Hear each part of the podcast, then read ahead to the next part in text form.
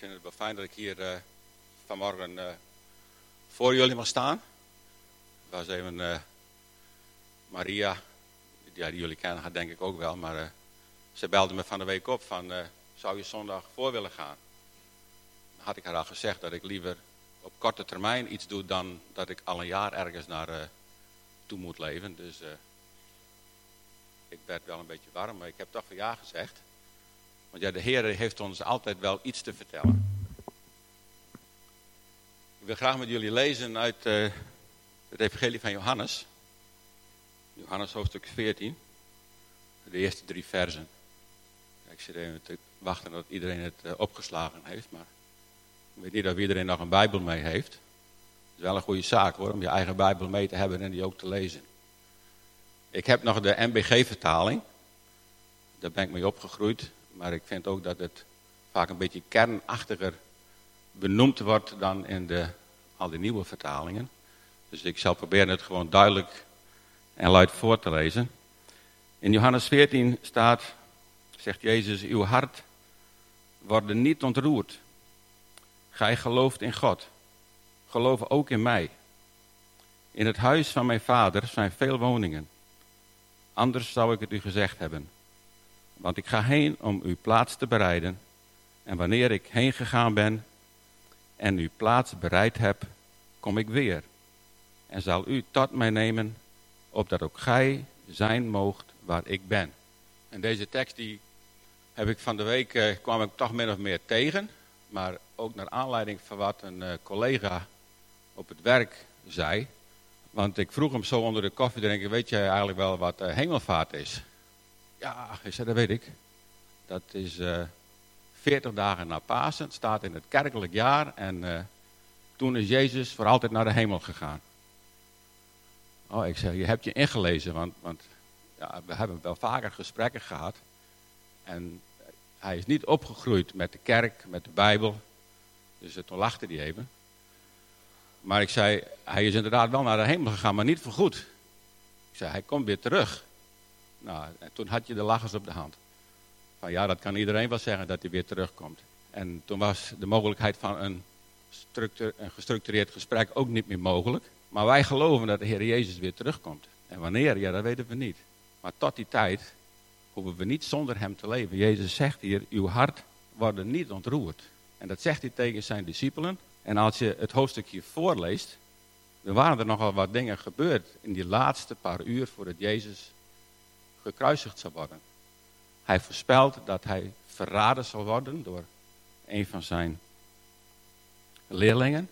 Er staat ook bij dat Peter die zegt, maar heren, ik zal u overal volgen waar u maar gaat. En dan zegt Jezus, nou deze nacht nog zal u mij tot drie keer toe verlogenen. En dat is de situatie waarin die discipelen zitten. En dan zegt Jezus dat hij dus weg zal gaan. En dan blijven ze alleen achter. Hij zegt ook, jullie geloven in God geloof ook in mij. En dat brengt me ook terug naar, naar mijn eigen situatie. Deze discipelen waren Joden. Jezus is geboren in Israël. Hij is een Jood. Deze Joden die geloofden in God. En toen kwam Jezus daar. En de fariseeërs dachten, hij trekt de mensen bij God vandaan. Nou, hij trok ze bij hun religie weg. Maar niet bij God vandaan. Jezus zei ook, ik ben niet gekomen om die wet te ontbinden, maar ik ben gekomen om die wet te vervullen. Maar ze hadden wel een stap gedaan. Ze waren achter Jezus aangegaan. En ze waren alleen komen staan in die maatschappij. Jezus werd verfoeid. Maar zijn volgelingen ook. En dat gebeurt ons ook wel. Als wij ervoor uitkomen dat we bij Jezus horen. Of dat we naar de kerk gaan. Dan worden we soms meewarig aangekeken. Of dat je nou gelooft dat er een God is die de hemel geschapen heeft dat er een God is die aan het begin staat, die de tijd geschapen heeft en dat je in die God gelooft. Wij leven toch in een maakbare maatschappij, we zijn op onszelf aangewezen, we moeten gewoon goed ons best doen. Maar als het een keer, we zeggen, het puntje bij het komt, dan heb je God nodig in je leven. Want je kan niet alles zelf oplossen. En gij gelooft in God, geloof ook in mij, zegt Jezus. Ik ben ook in een kerk opgegroeid en ik, ik vond het ook mooi. Het naar de kerk gaan vond ik mooi. Catechisatie vond ik mooi. Het psalmversje leren. Dat deden we nog in onze tijd. Gingen we ook altijd goed af. Dus God was niet uit mijn leven. God was wel in mijn leven. Op een bepaalde manier. Maar op een gegeven moment heb ik de Heer Jezus leren kennen. En dan wordt het wel anders. Want dan wordt God realiteit in je leven. Als je beseft, en dat, was, dat kwam door het Bijbellezen. En ik denk ook, de Bijbel zegt ook van, je wordt door het woord van God wedergeboren en je wordt door de geest van God wedergeboren. Dus als de geest van God jou leidt in het Bijbellezen en die overtuigt jou van wie jij bent, als mens door God geschapen, maar, ja, zeg maar, de hele mensheid is eigenlijk na de zondeval in de bosjes geboren, in de verscholen voor God. En daar kan je, als je in de kerk bent opgegroeid, nog even zo goed belt zitten. En dat je denkt van nou, naar die kerk gaan, dat, dat voelt goed. Het is, je hebt een goede sociale club om je heen. Maar we moeten allemaal opnieuw geboren worden. Er is heel veel discussie over de schepping. Of het nu wel of niet de zeven dagen zou zijn geweest, of zes dagen moet ik zeggen. De zevende dag was de rustdag. Maar het gaat erom of wij een nieuwe schepping zijn. Adam was een levende ziel. Zo staat in de Bijbel. Maar Jezus is een levend makende geest. We hebben een natuurlijk leven. Een leven in het vlees, staat in de Bijbel. Maar door onze wedergeboorte worden wij een geestelijk wezen. En moeten we leren ons te laten leiden door de Heilige Geest. En die leidt ons ook door het woord. Dus deze discipelen hadden nou een keuze gemaakt om Jezus te volgen. Waren zo'n beetje het uitschot geworden van de maatschappij. En nu gaat Jezus ook nog weg. En dan zegt Jezus, jullie hart, jullie moeten niet ontroerd. Dat betekent van jullie moeten je niet uh, af laten schrikken. Jullie moeten sterk blijven staan. Want ik ga heen, maar ik kom terug.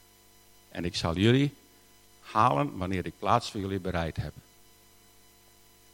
En in die verwachting, dat moet ons ook kracht en steun geven wanneer het uh, allemaal uh, eens een keer in ons leven tegenzit. Maar God is niet een God van ver weg. God is een God van de realiteit. God wil ook in ons dagelijks leven bezig zijn. En uh, Maria die vroeg mij of ik een keer wilde vertellen iets over de realiteit van God in ons dagelijks leven. En ik heb erover nagedacht, want ik denk, ja, hoe, hoe maak je dat nou duidelijk dat God een realiteit is? Want God bestaat ook buiten onze beleving. Nog voordat er een mens was, was God er al. Nog voordat er een tijd was, was God er al. God bestaat in de eeuwigheid.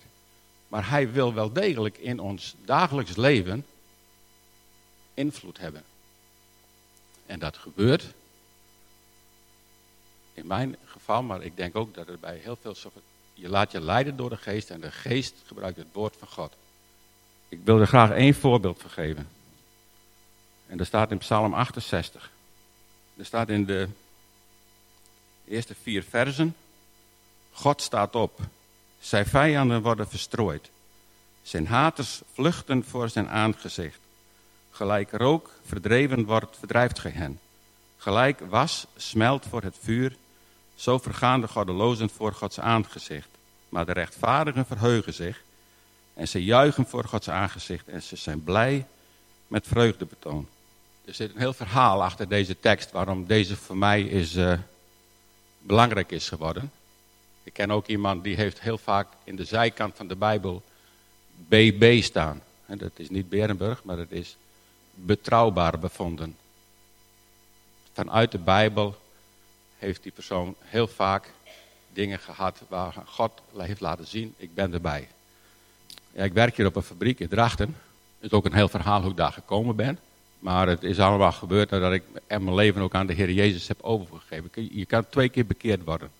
Je bekeert je van je zonde, wat je zonde vergeven. Maar je kan je dan ook nog een keer zeggen van Heer Jezus, hier ben ik met mijn leven. Ik hoef hier niks meer te presteren. Ik ben niet ambitieus. Ik hoef het niet te maken maar wilt u mijn leven gebruiken? En dan gebeuren er misschien helemaal niet vreemde dingen, maar de Heer gaat wel met jou aan de gang en hij bestuurt jouw leven. Zo was ik op het werk, er was een, uh, hij werkte nu niet meer, maar uh, een jonge jongen. En hij loopt op een gegeven moment met mij op naar de parkeerplek toe. En dan zegt hij tegen mij van, eh, weet je, ik heb een raceauto. En daar komt ook een spoiler achterop. Wit en zwart. Hij zegt, de witte baan staat boven en de zwarte baan staat onder. Dus ik vond het heel vreemd, want ik had nog nergens met hem verder over gesproken. Ik zei, waarom heb je dan de witte boven en de zwarte onder?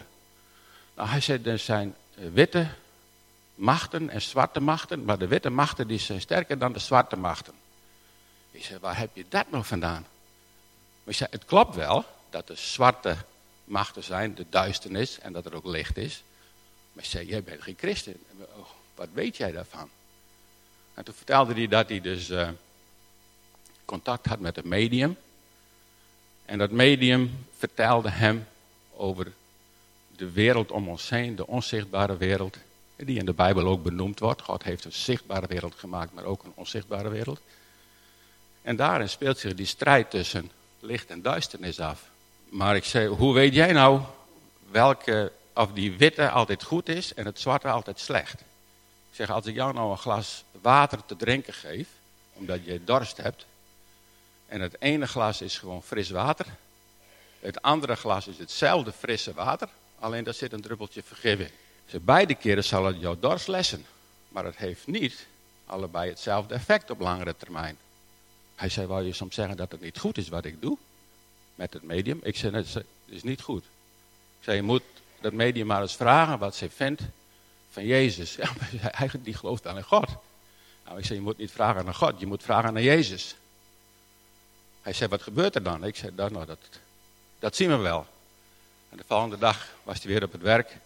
Hij kwam direct naar me toe. Hij zei, ging niet goed. Ik had het over Jezus. En deze, dit medium werd helemaal niet leuk. Hij zei, ik wil ermee stoppen. Ik zei, dat lijkt me een goed idee.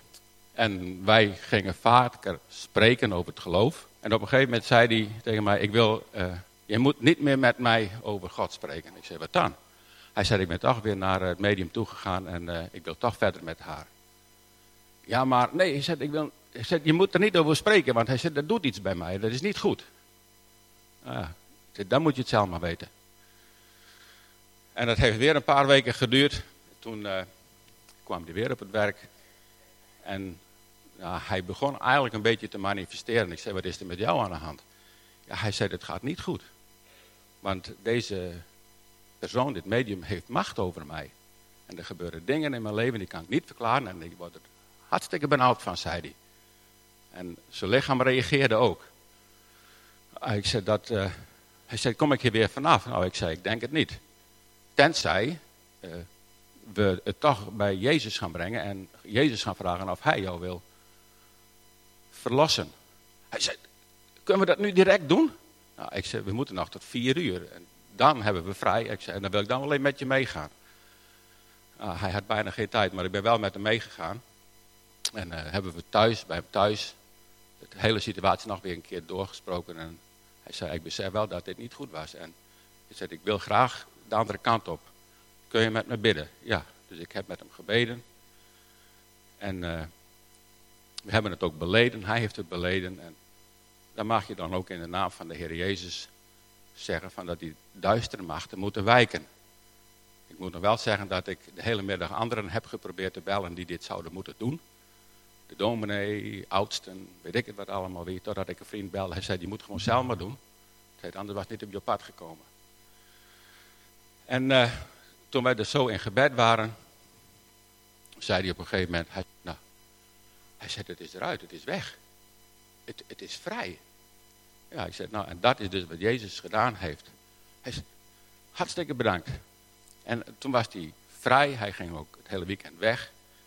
En uh, de week daarna kwam hij weer bij me. Hij zei, ik, ik wil jou bedanken voor wat je gedaan hebt, maar ik ga nu toch gewoon met mijn ouders proberen een veiliger weg voor mij uit te stippelen en niet meer daar naartoe te gaan. En ik zei, Jezus dan? Ah, hij zei, dat komt misschien later wel. Maar dit was dus gebeurd en de volgende dag deed ik de Bijbel open en ik zei, Heer, wat is daar nou eigenlijk gebeurd? Ik was gewoon met hem aan het bidden, vroeg of Jezus hem vrij wilde maken en hij was in één keer vrij. En toen kwam deze tekst bij me. God staat op en zijn vijanden worden verstrooid. Is zo reëel is Gods aanwezigheid in ons leven.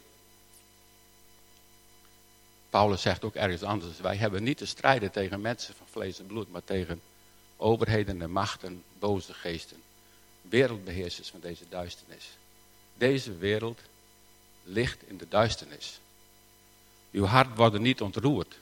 Als je de krant leest en je ziet wat er op dit moment in de samenleving gebeurt. Hoe God ontkend wordt. Hoe het leven wat door God geschapen is. In allerlei manieren kan worden gemanipuleerd. Dan wordt mijn hart soms waar loopt dit op uit? Terwijl je het leven met God kan je zoveel rust geven. Zoveel uitzicht. We moeten soms, soms ook leren wennen aan Gods wegen. Staat in een van de profeten. Ik zal hen gewennen aan mijn wegen, zegt de Heer. Want we proberen in deze wereld van alles zelf klaar te maken. Maar in Gods weg moeten we het naar God toe brengen. En Hij zal het voor ons doen. Ik heb zelf ook momenten van onzekerheid. Dat, je, dat ik bijbelstudie gaf en dat ik denk van... Heer, hoe, hoe komt het allemaal over? Wat, wat brengt dit allemaal teweeg? Wat, is het allemaal goed? En dat je dan weer een tekst uit de psalmen krijgt. Er staat van, ik zal het voor u volbrengen. In het Fries staat, ik zal het voor die voltooien. Ik zal het voor die volmeidje, armeidje, kleermeidje. Dus zo mogen wij ons leven in zijn hand leggen. En ons door hem laten leiden. We zijn een nieuwe schepping geworden. In Jezus Christus. We geloven in God, maar we mogen ook in Jezus geloven. Want hij is het die ons doopt en vervult met de Heilige Geest. We hebben net hemelvaart gehad. We staan tussen Pasen en Pinksteren in. Die beide feesten horen helemaal bij elkaar. Het Pasen was wat gebeurd moest worden. Er moest verzoening plaatsvinden. En let er goed op, ik zeg er moest verzoening plaatsvinden. Want er zijn op dit moment verschillende stemmen die ik vanuit verschillende hoeken heb gehoord. Dat die verzoening is een ouderwets begrip. Het gaat erom dat Jezus de overwinnaar is over boze machten en over zonde. Maar het kleine stukje van verzoening, dat wordt weggepoetst. En waarom wordt het weggepoetst? Omdat men niet kan leven met een God die torent over de zonde. En dat God een God zou zijn die verzoening zou moeten hebben. Maar God haatte de zonde. En hij haat het omdat het de mensen kapot maakt. Terwijl hij de mensen zo lief heeft. Ik hoor het ook vaak om me heen dat ze niet in een God kunnen geloven die uh, liefde is en die toch mensen naar de hel stuurt.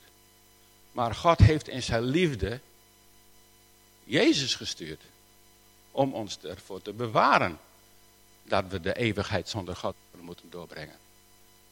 En dat geldt voor alle mensen. Iedereen die moet dat weten, dat God de mensen lief heeft en dat ze door de Heer Jezus Christus een nieuwe relatie met God kunnen krijgen en opnieuw geboren worden. Een nieuw leven in de Heer Jezus. En dat is een eeuwig leven en dat begint op het moment dat je de Heer Jezus aanneemt. En het gaat door tot in de eeuwigheid. En ik wil graag eindigen met uh, een gedeelte uit Openbaringen 3. Er staat, uh, dit is het laatste stukje uit de brief aan de gemeente in Philadelphia. En dan zegt de Heer Jezus, omdat u het bevel bewaard hebt om mij te blijven verwachten, zal ook ik u bewaren voor de uren der verzoeking die over de hele wereld zal komen om hen te verzoeken die op de aarde wonen. Ik kom spoedig, hou vast wat ge hebt, opdat niemand uw kroon nemen. Wie overwint, hem zal ik maken tot een zuil in de tempel van mijn God, en hij zal niet meer eruit gaan. Toen ik die tekst voor het eerst las, en was ik nog niet in die zin onderlegd in de Bijbel of wedergeboren of met de geest vervuld. Ik weet niet hoe je dat moet omschrijven, maar toen dacht ik van een zuil in de tempel, altijd in de kerk zijn, nou dat lijkt me niks. Maar als je één keer weet wat die tempel van God inhoudt en dat je daar als een zuil in mag staan, een punt waar heel veel dingen op rusten, die vaststaat, waar mensen tegenaan kunnen leunen, noem maar op, een zuil in de tempel van God, Dat belooft de Heer Jezus. Wanneer wij Hem zullen blijven verwachten. En als er staat van, omdat u het bevel bewaard hebt om mij te blijven verwachten. Als je die tekst dus wat in het Grieks eh, doorleest, dan staat er omdat u het mijn woord hebt bewaard, zal ik u bewaren. Dus het woord van God, bewaar het in je hart, lees erin. Bid ervoor, Heer, wat bedoelt u ermee? Soms kom je tegen en je snapt er niks van. Heer, wat bedoel je ermee? En op de volgende bladzijde stier het antwoord. Zo kan de Heer ons leiden. Zo moeten we persoonlijk met Hem verder gaan. En wat er dan in je dagelijkse leven gebeurt, nou, daar ga je nog verwonderd van staan wat de Heer in je leven kan doen. Hoe Hij dingen kan besturen. Ik geloof niet meer in toeval. Maar ik geloof dat God mijn leven leidt en dat Hij wil ook onze levens leiden. Waar we ook zijn, wat we ook doen. Niks is te klein voor God, niks is te groot voor Hem. Maar wij mogen zijn dienstknechten zijn op iedere plaats waar wij komen. Amen. Ik wil graag met jullie afsluiten. Heer, ik dank u wel voor, uh, voor uw woord. En dat u uw woord ook levend maakt, Heer, door uw Heilige Geest. En ik bid ook dat het in onze harten door mag werken, Heer. En ik wil de gemeente daarin ook zegenen, dat zij uw woorden mogen verstaan, dat uw woorden hen levend zullen maken, Heer. En dat de verwachting, de verwachting dat u terugkomt, Heer, dat het een diepe grondhouding in ons leven zal zijn. Amen.